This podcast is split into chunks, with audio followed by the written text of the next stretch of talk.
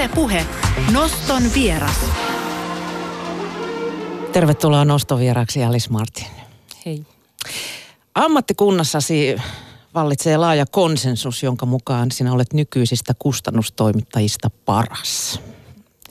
Mitä hyvältä kustannustoimittajalta vaaditaan? Toimit siis ö, ulkomaisen käännöskirjallisuuden kustannustoimittajana, eikö totta? Joo, tää, äh, tämä... Käännetyn kaunokirjallisuuden oikeampi termi. Niin. Mm. No tästä on eri termejä käytössä tosiaan. Äh, käännetyn toimittaja on vähän erilaisessa asemassa kuin kir- kotimaisen kirjallisuuden toimittaja. Sä sanoit Se sen äsken muistaa. aika hauskasti, että sä oot siellä niin kuin pahnan pohjimmaisena. Että on kirjailija, sitten on kääntäjä ja sitten Niin, on että, että kirja, kirjailijan varjo on kääntäjä ja kääntäjän varjo on sitten kustannustoimittaja. Että ää, me ollaan meidän ammattikunnassa totuttu näkymättömyyteen. Kun sanotaan, että kääntäjä on näkymätön, niin, niin mikä sitten on, on, on se toimittaja. Kääntäjän nimi on kuitenkin aina esillä, tai siis sen kuuluu olla esillä. Toimittajan nimen ei kuulu olla esillä. Sä oot itse ollut myös, tai, ja käännät myös edelleen, mutta aloitit kääntäjänä. Joo. Ähm, m- miten ajaudut tänne kuun pimeälle puolelle sitten? Ähm, tutustuin ihmisiin ja, ja mua pyydettiin tekemään ensin pieniä free-hommia VSOYlle ja sitten vähitellen yhä enemmän ja päädyin sitten vakituiseksi sinne. Sinne ja olen ollut, äh, no olin sijaisena aikaisemminkin, mutta vuodesta 1993 olen ollut ihan pysyvästi siellä. On harvinainen onni, että saa olla suuressa kustantamossa niin kuin en jos nyt täysin turvassa, niin kuitenkin on, ei ole ollut sellaista pätkätyöelämää kuin monilla toimittajilla. Ja aika moni työskentelee freelancerina. Kyllä, ja nyt yhä enemmän. Tai en tiedä, mikä on ihan just nyt tilanne, mutta ainakin tämmöinen tendenssi oli tuossa kymmenen viime vuoden aikana, että, että nyt kuukausipalkkaiset toimittajat rupes olemaan äh, vähissä. Tai monissa, monissa taloissa käytetään ainakin lisänä sitten myös friikkuja, niin kuin sanota kuuluu. Mm. No mutta se alkuperäinen kysymys oli, että mikä, mikä, mi- että mi- mikä tekee kustannustoimittajasta hyvän? Onko se juuri se näkymättömyys? Ai niin. Kustantaja toimittaja huomataan silloin, kun se mokaa. Niin Äh, kustannustoimittaja ei aina ihan hirveän helposti jää suoraan kiinni, vaikka mokaiskin, mutta, mutta on totta, että jos kirjassa on vaikka paljon painovirheitä, niin sitten huomataan, että ei ole toimitustyö ollut kunnossa. Taikka jotakin muuta vikaa, niin kyllähän niin kuin se tiedetään, että silloin kun syntipukkia haetaan, niin sitten äh, kustannustoimittaja on sillä listalla kyllä korkealla. nimi muisti. Mutta äh, mitä, mitä sä siis duuniksessa oikein teet?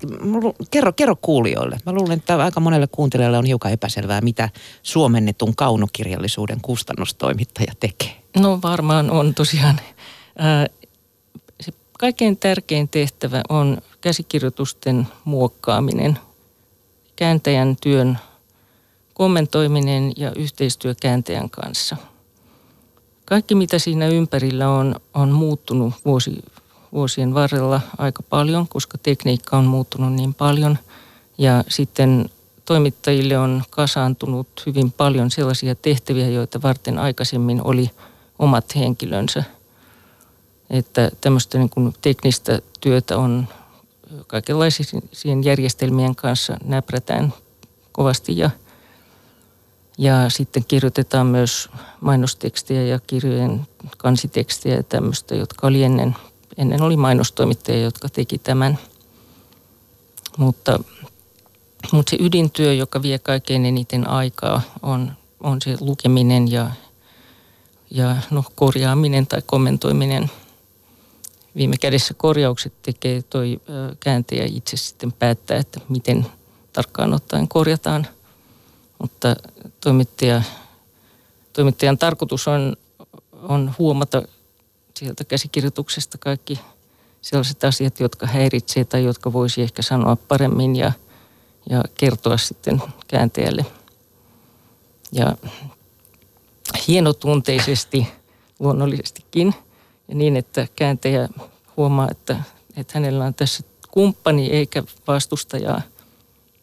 Mm. No sä oot itsekin kääntänyt paljon, käännät edelleen ja nyt sitten kustannustoimittajana teet paljon yhteistyötä nimenomaan kääntäjien kanssa.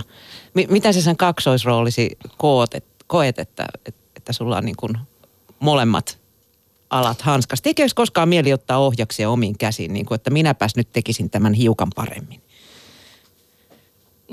Tuo on vähän hassu kysymys, koska äh, toimittaja nimenomaan äh, puuttuu siihen toisen työhön ja yrittää,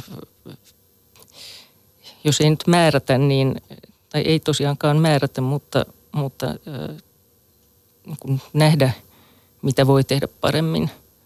Ja mun mielestä on pelkästään eduksi, jos toimittajalla on myös kääntäjän kokemusta. Enkä mä ole suinkaan ainoa tällainen ihminen. On esimerkiksi Outi Järvinen tai Saara Pääkkönen, jotka molemmat kääntää aktiivisesti ja tekee toimittajan töitä myös. Niin kyllä mun mielestä se auttaa, koska ymmärtää silloin sen toisen osapuolen tehtävän paremmin – varmasti on myös hyviä toimittajia, jotka, joilla ei ole tätä kokemusta. Luetko sä itse muuten ne al- ä, alkuperäiskielellä ne tekstit ensin? Siis jos toimitan jonkun mm. käännöstä, yleensä en. Joskus olen lukenut, mutta, mutta nämä, suurin osa kuitenkin, mitä julkaistaan, on uutta kirjallisuutta, jota ei ehkä ole edes ollut kirjana saatavissa aikaisemmin – niin yleensä, yleensä se tulee silloin ensimmäistä kertaa eteen käännetyssä muodossa. Luotat kääntäjän ammattitaitoon siinä mielessä? Ähm, kustantaja luottaa kääntäjän ammattitaitoon. Kustantajan tehtävähän on äh, etsiä ihmisiä, joihin voi luottaa. Voiko sitten kustannus toimittaa mistä tahansa kielestä käännettyä kirjaa? Jo, jos sä et ymmärrä siitä sanaakaan. Niin... No tätä on tullut tehtyä aika monistakin kielistä, joista ei ymmärrä sanaakaan. Ja sitten toisaalta on tullut laajennettua omaa kielitaitoa sillä tavalla, että, että äh, jos osaa vähän saksaa, niin sitten pitää saada selvää hollannista. Jos osaa venäjää, saa selvää puolesta. Äh, jos osaa ranskaa tai latinaa niin, ja niin poispäin. Niin että tämmöinen kustannustoimittajalle ihan kaikki kielitaito, vaikka kuinka avutonkin, niin on eduksi. Että se auttaa kyllä hahmottamaan sitten tämmöisiäkin kieliä, joita ei varsinaisesti osaa. Mutta kuten sanottu, niin ensin kaikkein tärkeintä on, että valitaan semmoinen kääntäjä, joka osaa sitä kieltä todella hyvin ja johon voi luottaa siinä mielessä. Ja sitten, sitten nojataan sen taitoihin – ja toimittajan osuus on sitten suomen kielessä ennen muuta. Mm. Kuinka monta kieltä sä muuten osaat? Siis mä esimerkiksi ymmärrän luet, kirjoitettua tanskaa ruotsin pohjalta, mutta en mä siitä puhuttuna ymmärrä hölkäsen pöläystä. Mutta että montako kieltä sulla hallussa? En mä tuohon pysty vastaamaan. Se on sellainen portaaton säätö, että mä oon, mä oon kaksikielinen. Isäni oli Englannista ja siinä mielessä niin kuin nämä, että ja mitä nyt koulussa on opittu, mutta sitähän on joutunut laajentamaan koko ajan sitä kielitaitoa. Mutta tosiaan niin puhetaito on, ei ole tässä ammatissa ihan hirveän tarpeellista. Mutta semmoinen yleensä niin kuin analyyttinen kyky katsoa tekstiä on, on hyödyllinen taito ja sitä voi soveltaa moneen. Kuinka paljon kustannustoimittajalla, onko kustannustoimittajalla mitään sanavaltaa siihen, mitä käännetään, vai onko se kustantavan on, on, on, on, on jonkin verran, että aina näistä keskustellaan toisinaan tai useinkin, että, että mitä mieltä muutkin on kuin ehkä se, joka, jonka vastuulla se päätös on. Mutta ei aina. Joskus toimittajat lukee käsikirjoituksia ja joskus ei. Varmaan eri taloissa vaihtelee tavat kovasti. Mm. Entä voit sä itse päättää siihen, minkä kirjan kustannustoim- haluat kustannustoimittaa? No siihen ehkä, ehkä voikin vaikuttaa aika paljon.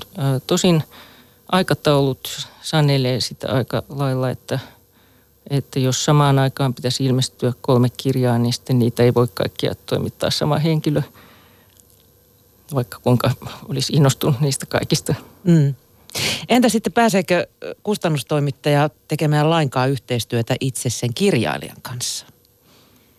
Ää, kirjailijahan on jossakin kaukomailla, niin mm. yleensä ei. Ää, tässä viime aikoina tulee mieleen Ilmar Taska, virolainen kirjailija, jonka kirja Pobeda 1946 julkaistiin niin, ää, suomeksi. Ja, ja silloin niin Ilmar kävi Suomessa ja tutustuttiin ja, ja sitten pystyttiin keskustelemaan joistakin ratkaisuista. Esimerkiksi siitä, se muutettiin aika tavalla siinä, että, että kun Virossahan on paljon ihmisiä, jotka osaa Venäjää, niin tässä kirjassa oli venäjänkielistä keskustelua ja sitten alaviitteinä käännökset, mutta se ei toiminut suomeksi. Se näytti tyhmältä ja sitten me tehtiin se toisin ja tämä tässä niin kuin oli. Ja joitakin tiettyjä korjauksia muitakin tehtiin. Että se on ihan mukavaa sitten, jos syntyy kontakti. Mutta ilman muuta siihen vaikutti se, että Ilmar oli niin lähellä ja pystyttiin helposti pitämään yhteyttä. Että useimmiten kirjailijat on jonkun agentin takana ja, ja sitten niin, että hiukan äh, mutkikkaampaa se yhteydenpito. Mm. Ja yleensä, äh, että jos kirjailijaan otetaan yhteyttä, niin se on enempi se kääntäjä – ja toiset, se vaihtelee hirveästi, että kuka on siinä aktiivinen ja kuka ei. Ja toisaalta jotkut kirjailijat kieltäytyy tämmöisestä toiminnan muodosta ja toiset taas tykkää siitä. Heidän työnsä on tehty jo. No joo. Oletko ollut ikinä Alice kaksoisroolissa, eli olet sekä kääntänyt että sitten kustannustoimittanut sen oman käännöksesi? Ää, en, sikäli että aina on ollut joku toimittaja sitten myös – mutta kyllähän se kääntäjän, silloin kun kääntäjä viimeistelee omaa käsikirjoitustaan, niin sehän on toimitustyötä. Se on hyvin lähellä sitä, sitä miten, miten siinä toimisi kustannustoimittajan roolissa. Ainoa ehkä, että, että toimittajan lähtökohta on, että ei voi mullistaa kaikkea. Että, että siinä tehdään vain välttämättömät korjaukset – ja taas jos on kyseessä oma käännös, niin silloin voi kääntää joka kiven, jos vaan ehtii.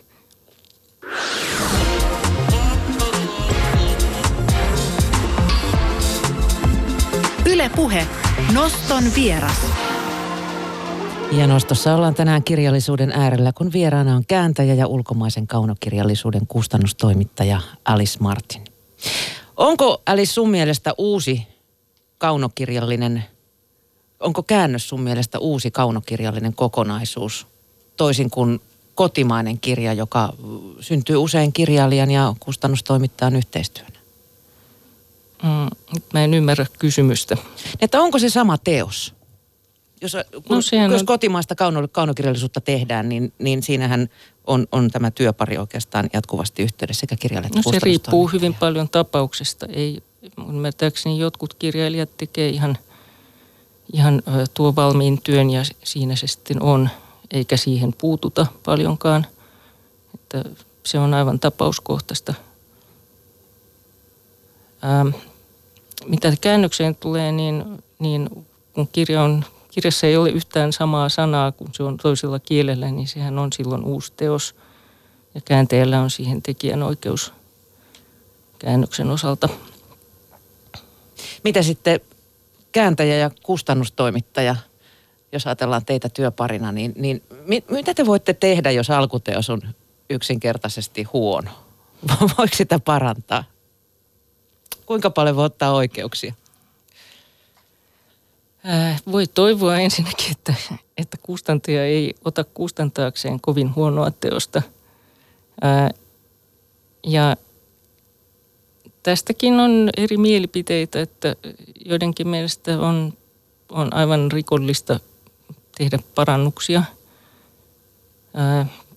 ja toisten mielestä taas silloin tehdään palveluslukijalle ja kirjailijallekin, jos korjataan. Se on aika riskaabelia se, sen päättäminen, että, että mikä on virhe. Virhe voi, virheeltä näyttävä juttu voi osoittautua jälkeenpäin tarkoitukselliseksi. Ja on myös niin, että, että jos rupeaa muuttamaan kirjan sisältöä, niin silloin ei anna oikeaa kuvaa siitä, mitä kirjailija on tarkoittanut. Et ei, niin kuin yleisesti ottaen ei, ei parane ruveta hirveästi omin päin sorkkimaan. Ja sitten on myös takana sopimusasioita, kuten niin kuin kustannussopimuksessahan sanotaan, että yleensä aina tiukasti, että, että mitä käännökseltä edellytetään, että ei saa muuttaa asioita ilman lupaa. Niin, olisi aikamoista lähteä, lähteä kaunokirjallisessa teoksessa sooloilemaan esimerkiksi juonen kanssa, mutta mut, mut, tota, niin, esimerkiksi niin kuin Mut jos vaikka kirjailija, ja tämmöistä. Jos että... vaikka kirjailija on vahingossa, on kesken kirjan päättänyt, että jonkun henkilön nimi muuttuu ja sitten siellä on vahingossa jäänyt sitä vanhaa nimeä, niin ää, voi varmaan päätellä, että, että tämä on nyt ihan, ihan vahinko niin kuin sellaista. Mutta kyllä aika, aika lailla on syytä kysyä sitten kirjailijalta. Että mitenköhän tämä nyt niin. meni sitten. Oletko sä törmännyt Alice mahdottomaan tekstiin? Kersti Juva käänsi aikoinaan Lawrence Sternin romaanin Tristram Sandy elämä ja mielipiteet. Sitä pidettiin täysin mahdottomana kääntää. Joo, no mä toimitin sen. Ää, ei se ole mahdotonta. Sen, sehän oli jollain SKSn listalla, että kiireellisesti käännettäviä, muistaakseni 1870-luvulta saakka, en ole nyt vuodesta varma, ja kesti yli sata vuotta ennen kuin sitten Kerstin käännös saatiin. Mutta sehän on todella mainio käännös ja ne, jotka sen lukee, niin kyllä riemuitsee. Tuleeko sitten kääntäjille koskaan sellaista tenkkapoota, että ei, tää, tää, no, tää, tästä ei irtoa? Tenkkapoo kuuluu asiaan, että kyllä, mutta ää, enimmäkseen kyllä, kun vaan sitkeästi miettii, että miten, kyllä, kyllä niin kuin käännökset on tehty käännettäviksi. Tai näin, että aika, aika hankalista asioista on menty läpi. Miten sitten kääntäjät toimii, jos joku sanaleikki ei, ei yksinkertaisesti ole käännettävissä? Kuinka ne hoidellaan sitten? Voiko siinä pistellä omiaan? Voi. Tai on merkityksiä voi, erilaisia? Voi, voi. Ja onhan kielessä hirveän paljon eri tasoja – niin sanaleikissäkin siinä voi olla, niin mikä, minkälaista kuvastoa siinä on, että voi hakea sitä kautta tai sitten jotenkin niin kuin käsitteellisesti sen ää, niin kuin viitsityypin tasolla, että minkälainen, tai, tai sitten voi selittää, kaikenlaista voi tehdä. Että kyllä ää, tämmöinen kääntäminen hän ei suinkaan ole sitä, että, että asiat näyttää täsmälleen samalta sitten sillä toisella kielellä, vaan joskus niin kuin hyvinkin, hyvinkin kaukana alkutekstistä näennäisesti oleva ratkaisu voi olla juuri se oikea, ihan täsmällinen. Onko sulle koskaan sattunut mitään suurempia mokia sitten kääntämisessä tai, tai sitten kustannustoimittajana? Erinäisiä mokia on, on sattunut tietysti, mutta – en välttämättä tiedä, vaikka olisikin. Ei tule mieleen mitään ihan järkyttävää. Ei ole tullut sanomista? No ei. Mikä kirja Alice suhun on alkuperäiskielellä, mitä olet lukenut, niin tehnyt suurimman vaikutuksen? Hirvittävä kysymys. Eikö?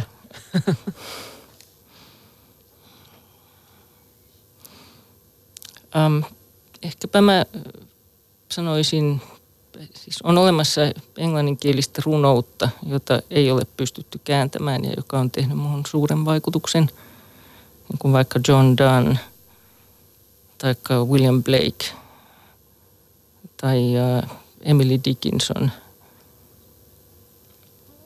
Shakespeare totta kai, mutta Shakespeare nyt aika lailla on pystytty kuitenkin kääntämään – Tuleeko sulla koskaan niiden kohdalla mieleen, että näin minä tämän kääntäisin?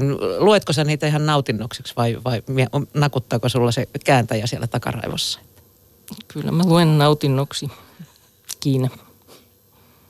No me puhuttiin alkuunkin jo, jo tuosta Shakespeareista ja, ja VSO yhä aloitti 2000-luvun alussa aikamoisen suurprojektin, eli Shakespearein koko näytelmätuotannon uudelleen suomentamisen ja sä olit yksi projektin kustannustoimittajista.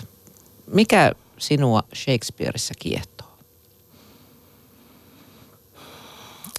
No Shakespeare... Eikö edelliset käännökset ollut jostain 1800-luvulta? Ei ihan, ei ihan. Äh, Paavo Kajander kuoli 1913 ja, ja niihin aikoihin sai, kun juuri ennen kuolemansa sai valmiiksi äh, silloisen 36-osaisen sarjan. Meillähän on kaksi lisää sitten vielä löydetty. Äh, ja sitten Yrjö Jylhä käänsi ja Eva-Liisa Manner käänsi. Ja onhan, kehän nyt on uusin, Matti Rossi on kääntänyt yksittäisiä näytelmiä, Veijo Meri on kääntänyt Hamletin.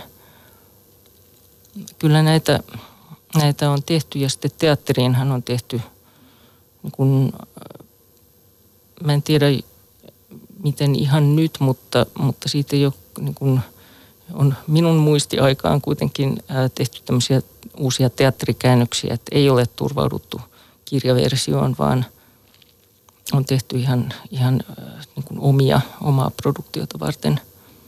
Miksi niitä muuten pitää uudelleen kääntää? No jos katsot Kajanderia, niin ehkä, ehkä se herää se ajatus, että tämän voisi sanoa jotenkin vähän, vähän helpommin. Ja, ja sitten jollakin tavalla niin, no mä en ole aika, aivan varma, että pitääkö paikkansa tämä letkautus, että – alkutekstit ei vanhene, mutta käännökset vanhenee. Näin joskus sanotaan, mutta, mutta hyvät käännökset ei välttämättä ihan sillä tavalla kuitenkaan vanhene. Mutta sillähän ei, niin kuin kieli muuttuu ja sanotaan, että Shakespearen alkuperäinen työ, jota sitten on, sen, se on vaikuttanut niin paljon kaikkein jälkeenpäin tulleeseen englantilaiseen kirjalli, englanninkieliseen kirjallisuuteen – kaikki on lukeneet sitä, niin että jollakin tavalla se hyvin vanha kieli on senkin takia pysynyt elossa. Toisella tavalla kuin käännöksillä ei, niin Suomessa ei, ei juuri ole sellaisia käännöksiä, joilla olisi tällaista asemaa, että niitä kaikki, kaikki osaisi ulkoa ja siteeraisi. Siis ehkä vanha Vännikki Stolin tarinat oli vähän semmoinen, kun sitä niin paljon koulussa luettiin. Mutta meillä ei niin kuin ole tämmöistä että teksti olisi, että mikään, mikään ulkomainen teksti olisi suomalaisille niin kuin juuri tietyssä muodossa kauhean tuttua. Harhailin jonnekin kauas siitä, mitä se halusi tietää.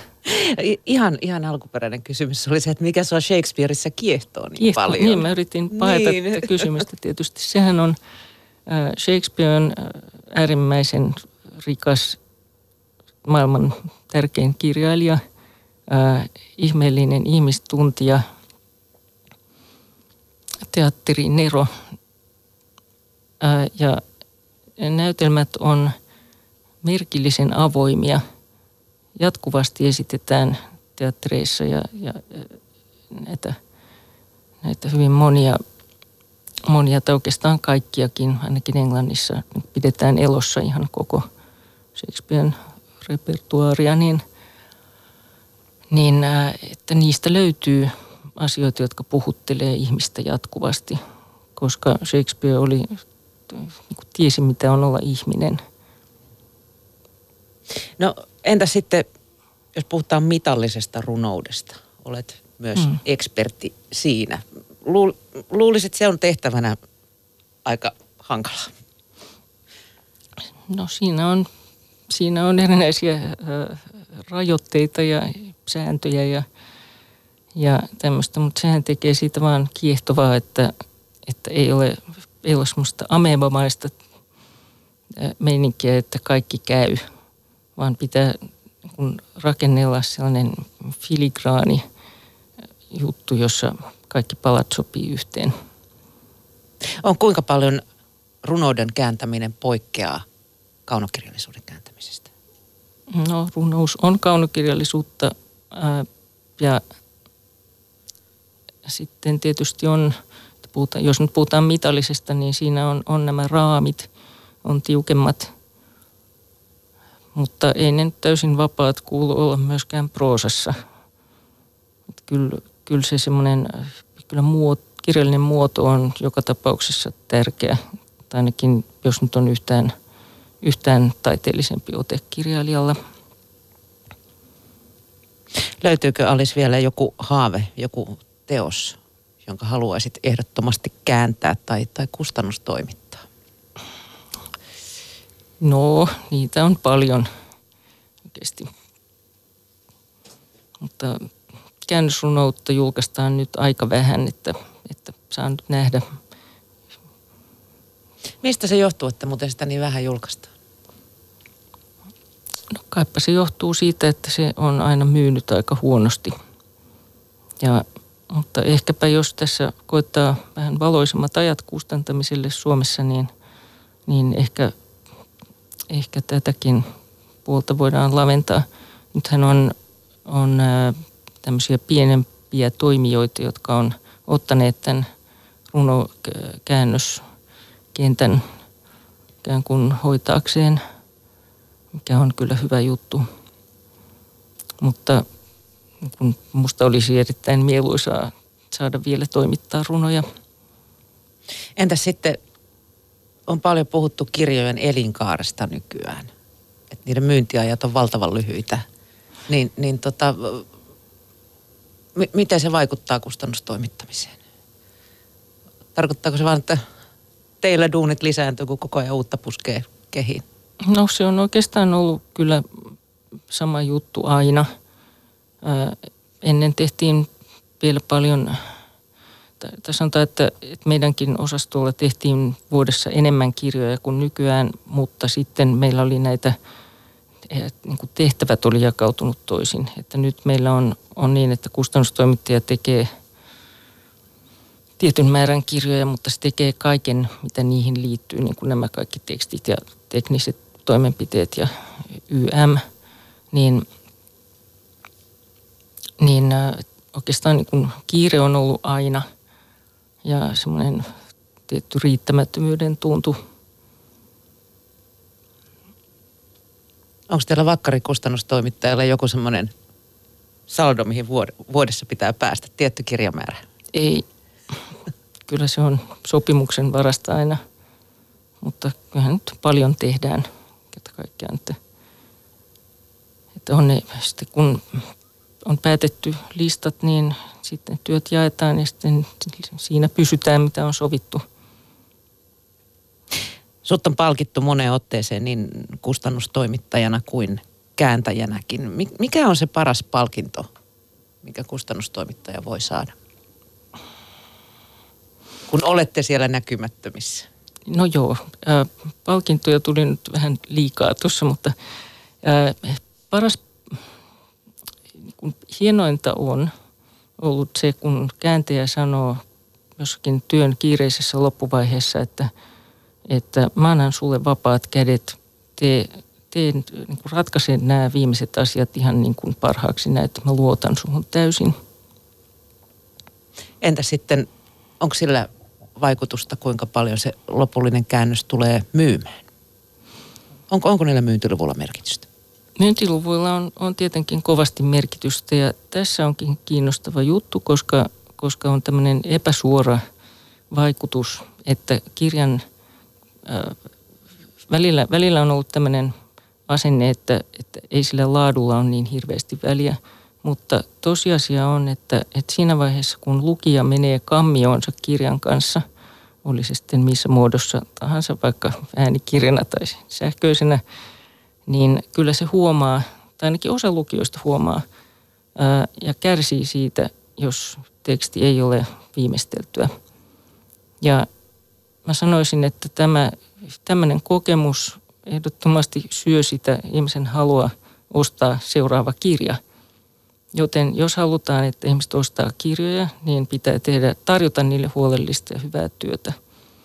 Tämä on minusta ihan kauhean tärkeä, tärkeä asia, vaikka se tuntuu, että se ei ehkä, ehkä niin maailman äh, ongelmissa, se on tämmöinen hill of beans, mutta – Kyllä sen huomaa kirjaston kirjoissakin. On, on olemassa sellaisia ihmisiä, jotka merkkaa sinne kaikki virheet. Siellä on punakynäsivut.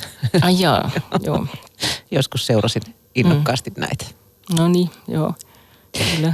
Kiitos Alice Martin, kun pääsit noston vieraksi.